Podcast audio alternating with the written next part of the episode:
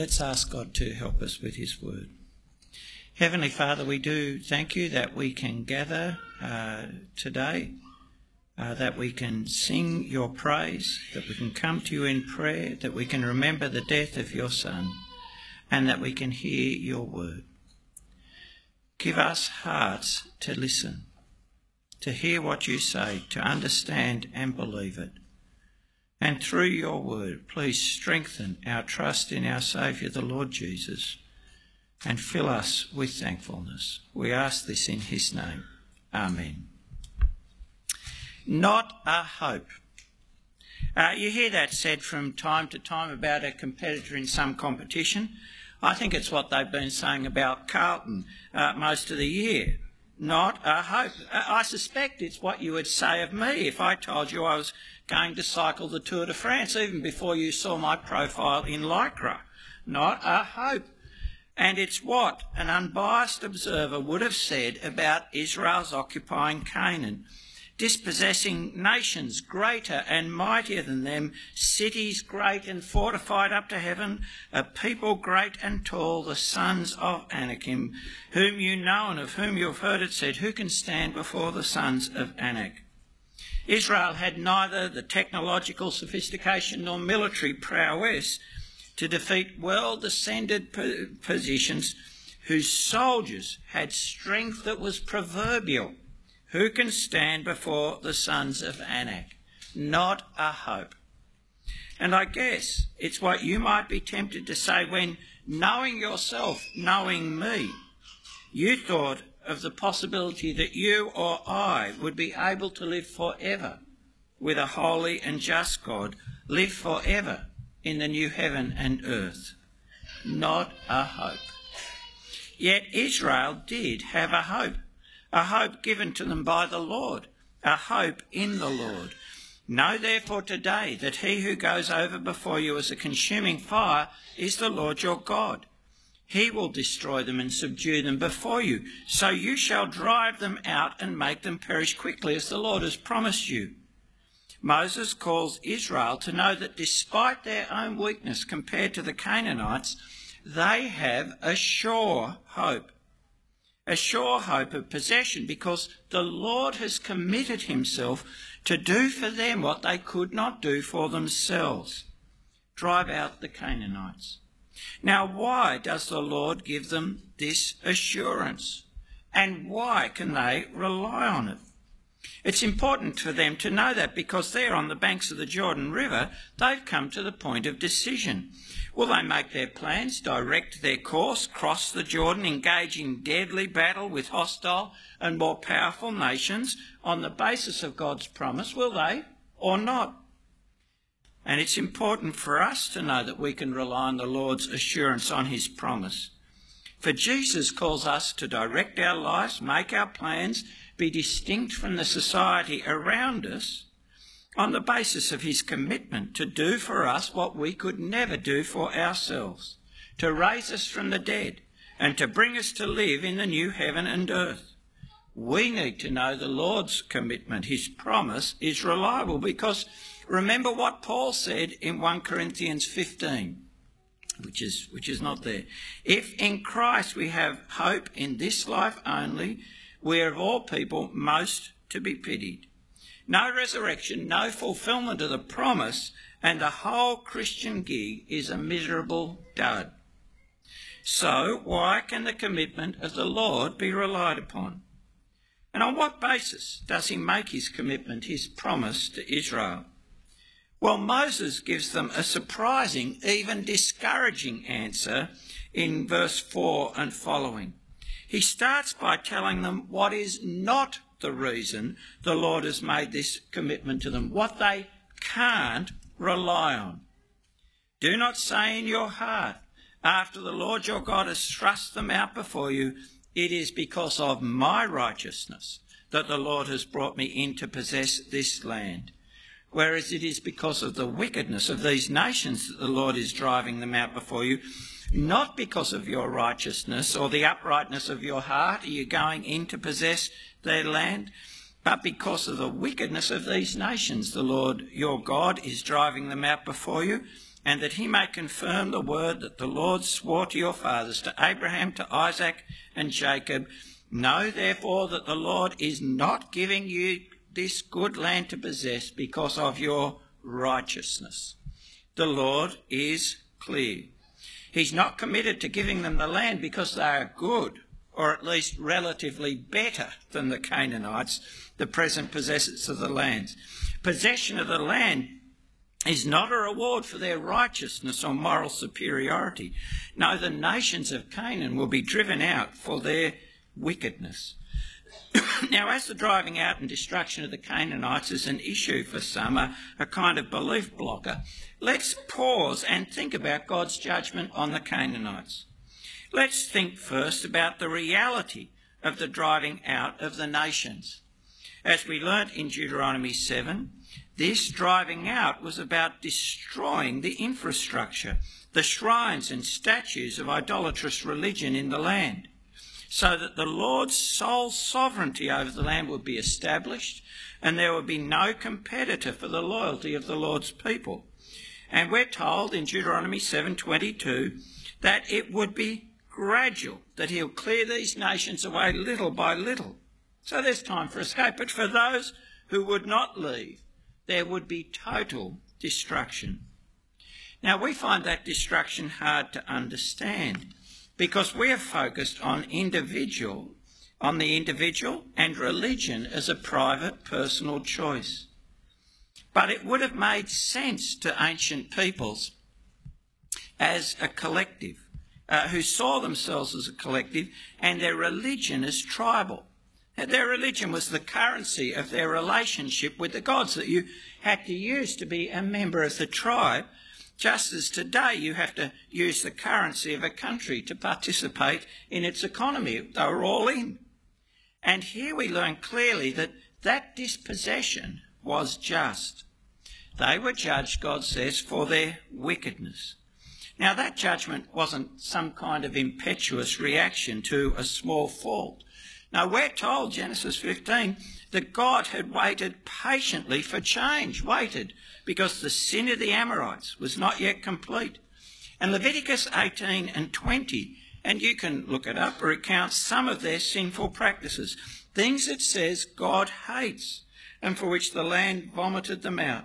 They are engaging in all kinds of sexual immorality, sexual exploitation, and even, verse 21, child sacrifice. Now, our society tends to call sins some small naughtiness and thinks that we can separate ourselves from our sins. I may abuse you, but I am not an abuser. But sin is not an accident, something that can be separated from us. It comes from our hearts. Our sin is both a condition and a behaviour. It describes who we are as well as what we do. And sin's not just an idea or concept. It's real things we do and say and think having real consequences. Sin is serious and ugly, distorting, destroying, impoverishing, oppressing people. And God's word says he is the just judge of all the earth. So this judgment of the nations of Canaan is an expression of God's judging. It's a type of God's final judgment. But it's also a reminder to us that the Lord is active in history to carry out his just judgments on sin. And for that reason, our society is very hostile to God's action here. It's not just because this judgment is collective and awesome. It's also because we're increasingly accepting of the sexual practices condemned in Leviticus. We share those sins and don't want to think they will have consequences. And we are hostile as a society to the very idea of judgment, hostile to the thought God judges us, because that's a threat to our practice of behaviours we love and claim a right to do, and it marks the failure of our rebellious idolatry, where we put ourselves in the place of God. Judgment blows that lie away. And we're hostile to the thought that God is active now in history to execute his judgments, because we don't want to think that we have to live conscious now of God and his judgments, take them into account in our decision making. Our culture has sadly insulated itself from the reality of judgment through embracing, amongst other things, the folly of single explanations.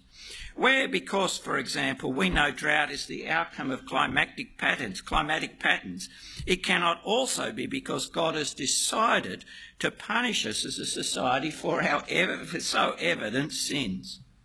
Now, believers shouldn't fall for that. Jesus taught us that the sun's rise, for which we have a credible explanation in the Earth's rotation on its axis as it orbits around the sun, that the sun's rise is also the Lord's work. It's not either or, but both and. And the real tragedy is that in the face of the hostility of our society to judgment, many believers seem to have become embarrassed about it. We have gone quiet on it. Now that's understandable because it's less distressing to not have to think friends and family will face judgment. And by becoming silent, we are less different and less criticised, and we have less need to disrupt our lives by telling others about it. But the cost of going quiet on this gospel truth, that the Lord is the active judge now and at the end, is that we become less concerned with holiness, for we forget how serious God is about sin, and then less in awe of the cross, of reckoning with the full cost of salvation. And so we know less gratitude. Our lives are impoverished. Our embarrassed silence is a tragedy in a, in a society that deserves judgment and where we know how to escape judgment. God judges nations and individuals for their wickedness. It is the clear lesson of the scripture. We ought to believe that and pray that we will live different lives, the lives of those who know they will give account to the just and holy God. We ought to pray that the Lord would raise up faithful gospel preachers and that they will get a hearing and pray that through the gospel God will save many from judgment. Some of us may disagree with the means by which Israel Folau raised the issue with his Twitter followers. But shouldn't we be grateful for the opportunities he's given us to have serious conversations about sin and judgment and forgiveness? And if you are tempted to criticise him for what you think is his clumsiness, do you think the Lord will be more pleased with you if you never warn your friends and family of a reality the gospel convicts us of, especially where we are raising it to share the way of escape. The Jesus who saves us is the Jesus who can save them. But the point Moses is making is that Israel, so that was a, a long excursus, but hopefully edifying. Feel free to talk to me about it. Uh, but the point Moses is making is that Israel must not think it is their righteousness that has earned the Lord's commitment to them, made them deserving of his action on their behalf, for they are not righteous. Verse 5 Not because of your righteousness or the uprightness of your heart. They can't even console themselves that they meant to do well, even if they, you know, might have failed in the execution. In fact, verse 6, he tells them they are exactly the opposite. You are a stubborn people. Remember and do not forget how you provoked the Lord your God to wrath in the wilderness. From the day you came out of the land of Egypt until you came to this place, you have been rebellious against the Lord. This is Israel, stubborn. People who persevere in doing what they want, not what the Lord commands. Rebellious, provoking the Lord to wrath. And in case they missed this assessment of them, Moses repeats it in chapters 9 and 10. Four times he calls them stubborn. Actually, it's the Lord's verdict. Furthermore, the Lord said to me, I have seen this people, and behold, it is a stubborn people. Twice more he repeats that they are rebellious rebellious from the day that Moses knew them. And he lists those times they provoked the Lord to anger by their disobedience Taberah, Massah, Kibroth Hattaavah. Is he being harsh? No, he's just being realistic. Their stubbornness and rebellion is clearly evidenced, repeatedly evidenced in their behaviour. to see how ingrained it is, he says, Look where it started. Verse 8 Moses took them back to Sinai. His recollection of those events is vivid, as you heard. He takes them back to how, when they had heard the Lord speak to them directly, how, when they had committed themselves to living his way, doing the covenant, how, as soon as Moses had gone up on the mountain to receive the written copy, the permanent copy of the covenant, they'd done exactly the opposite of what the Lord had commanded and they'd committed themselves to. They had made and worshipped an idol, the golden calf. Now, Israel's behaviour can only be compared to a husband who, on his honeymoon, visits a prostitute while his new wife is out shopping. And it wasn't the only instance of unfaithfulness. Moses, as I've said, lists these other examples. Taberah, Massah, Kibroth Hattaavah, and yes, Kadesh Barnea, the episode of rebellion on the border of the land with which he started the book of Deuteronomy. Now, each place name stands for an incident of disobedience, grumbling and complaining about food or water or how tough it was, doubting the Lord's goodness and power. So the Israelites can't come back and say to Moses, Look, you're just putting everything in the worst possible light. There really is a better explanation. We are not that bad, really. No. They are stubborn in their unfaithfulness, rebellious, deliberately defying the Lord's command, fully deserving of the Lord's wrath. Their behaviour actually threatened the very existence of the covenant, which is seen in Moses shattering the stone tablets as he comes down from the mountain. Oh, and it threatened their continuity as a nation. The reality is they are more of a threat to the fulfilment of God's promise to them than the pagan nations are. It's not the sons of Anak that will keep them out of the land. It is their own constant provocation of the Lord. How can God keep his promise to them when they bring upon themselves by their own actions his wrath and judgment? And before we leave Moses' blunt statement of their lack of righteousness, their deserving of judgment, before we answer how Israel can be confident that the Lord will keep his commitment to them, we have to recognise that we, you and I, are like Israel. We are no better than them. If we have a hope of eternal life, it is not because of our righteousness. That's the scripture's verdict, isn't it? All have sinned. And that's not trivial. And it's actually the lived experience of New Testament Christians. Paul, that this infamous 1 Corinthians 6 lists all kinds of sins sexually immorality, idolatry, adultery, uh, homosexual practice, thieves, greedy, drunkards. And he says, Such were some of you. Oh, and it wasn't just the Corinthians. This is Paul speaking to the Cretans. We ourselves were once foolish, disobedient, led astray, slaves to various passions and pleasures, passing our days in malice and envy, hated by others and hating one another. But that changed when the goodness and kindness of God, our Saviour, appeared. It's the verdict of Scripture. We are not righteous. And it's not just the verdict of Scripture. If we're honest, it's our lived experience. I expect we can all look back to before we believed, even those of us who grew up in Christian homes and so might have been shielded from some of the worst excesses of our society. I suspect we can all look back and see in our lives sexual immorality, greed, lying, pride. I can. And it's not just before we believed, is it? After becoming Christians, even now, we know we sin. Whether it's giving way to anger and bitterness, secret lust, greed, envy, whatever. We are the threat to coming to the fulfilment of what the Lord has promised us, just like Israel. So, how can they have a hope? How can we? Well, how was it that Israel continued to be God's people after the golden calf incident? Why weren't they destroyed?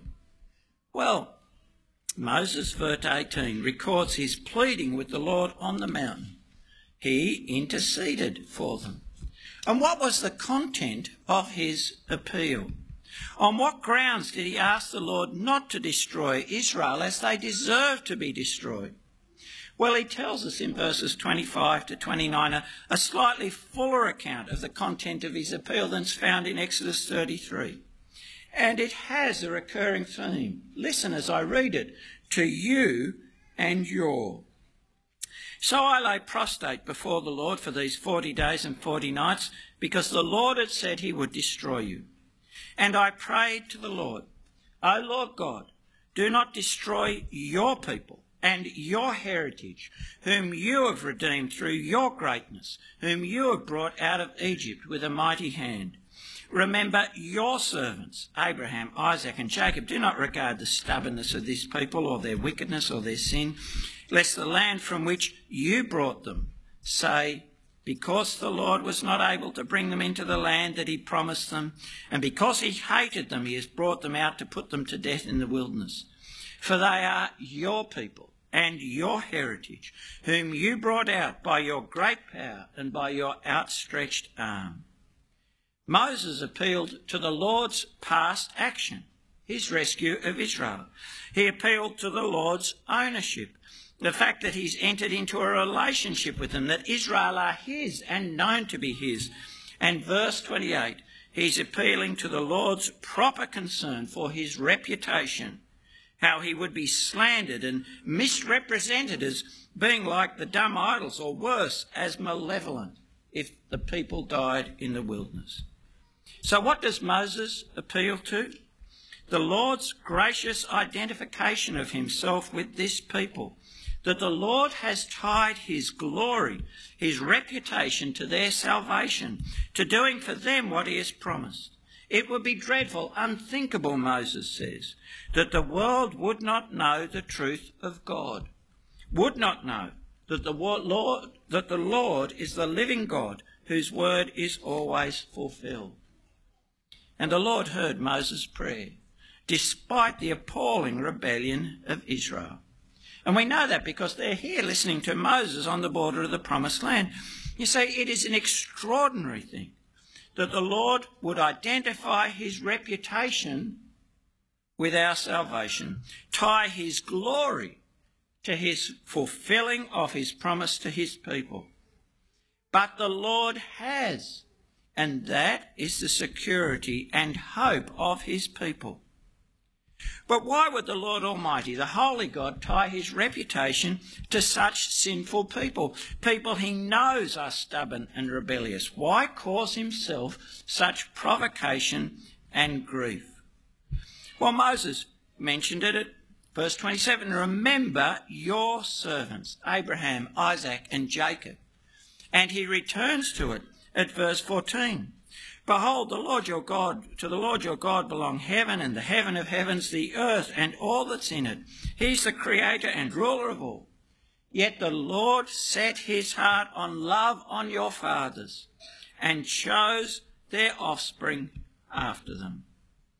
Now, this is the theme that Moses has spoken of throughout these speeches. Remember back in chapter 7, he said to the Israelites, verse 7, it's not because you are more in number than any other people that the Lord set his love on you and chose you, for you are the fewest of all peoples. But it's because the Lord loves you and is keeping the oath he swore to your fathers. Why do these people have a hope? Because of God's choosing of their fathers, making a promise to them, and in choosing them, choosing their offspring. His gracious promise. They have no other reason to have a hope. And why did he make that choice of their fathers? It was because he loved them. He freely, sovereignly chose to set his love upon them. So why can sinful, rebellious Israel have a hope, a sure hope? Well, it's the Lord's decision to love, expressed in his gracious, merciful, commitment to them in his promise and covenant, and then his determination to be true to himself and have his truth known. You see that? They and we could have a sure hope because of him who he is, not them. But there's a problem. Did you hear it as it was being read? Do you feel the problem? Think about verse 17. The Lord your God is God of gods and Lord of lords, the great, the mighty, the awesome God who's partial and takes no bribe. He executes justice. Hear that? The Lord says he executes justice as he said he will do on the Canaanites, and he does it impartially. And Israel is wicked, like the Canaanites. In fact, the Lord's already said that if they became like them, chapter 8, they would suffer the same fate. So, how can they be confident of life in the land? How, how could they be treated differently, escape judgment? Well, we are wicked. How can we be treated differently? Won't bringing sinful Israel into the land trash the Lord's reputation just as much as giving them what their sins deserve, destroying them, will trash his reputation? Won't saving Israel mean he can only love, only keep his promise at the expense of his justice, make his judgment seem arbitrary, and then how can he be judge of all the earth? Oh, and, and won't that, having to abandon his justice to promote his people, actually just reduce the Lord to being just another tribal God, just promoting his people so his people will promote him, dependent on them for his presence, more concerned for their ritual honouring of him than their hearts and lives that they live just and righteous lives. Oh, won't. Abandoning his justice make him a diminished God, not the God of the whole earth, a God we could never trust unless we somehow bribed him to be on his good side. How could the Lord save Israel and be true to his name, his revelation of himself? How could he save them and not have his glory tarnished by them? How could he save you and I and still be the God we can trust? Always true and faithful, always separate from and opposed to the destroying, life denying people using sin we practice. How can we have a sure hope? Well, it's because Christ is better, is greater than Moses. Hebrews tells us Moses was faithful, yes, but as a servant, interceding on the basis of God's action and promise, administering his revelation. But Christ is the son in the house not the servant. That's right. Jesus is God.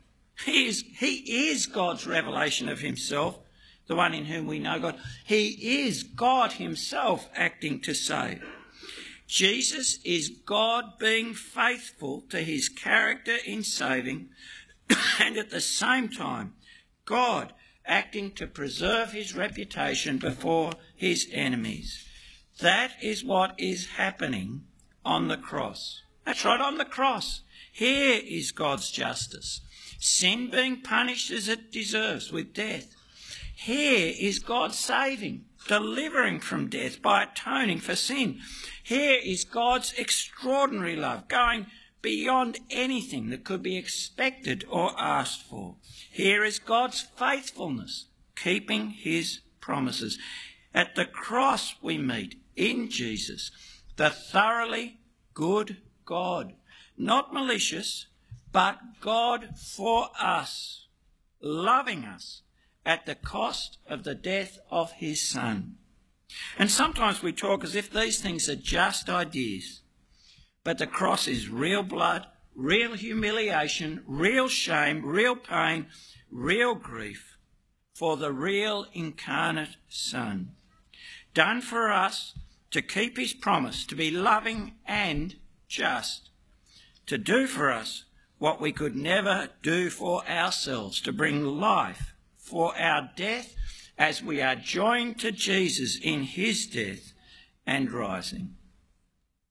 Do you see, do you let yourself feel the wonder of the cost God pays to set his love on his people, to make his promise and keep it to sinful people? The cost God pays to give you assurance that what He has promised, to give you resurrection life as you trust Jesus, is sure. Do you have a hope? There is only one in whom we can have hope. That's the God who is true Father, Son, and Spirit. True to Himself, and so true in all He says and promises. The God who graciously loves, who freely shows mercy, while always being the just and holy God, who will not allow his glory to be tarnished by failing to be himself or do what he says. The God who deserves all our praise for who he is, loving and just, faithful and true, almighty.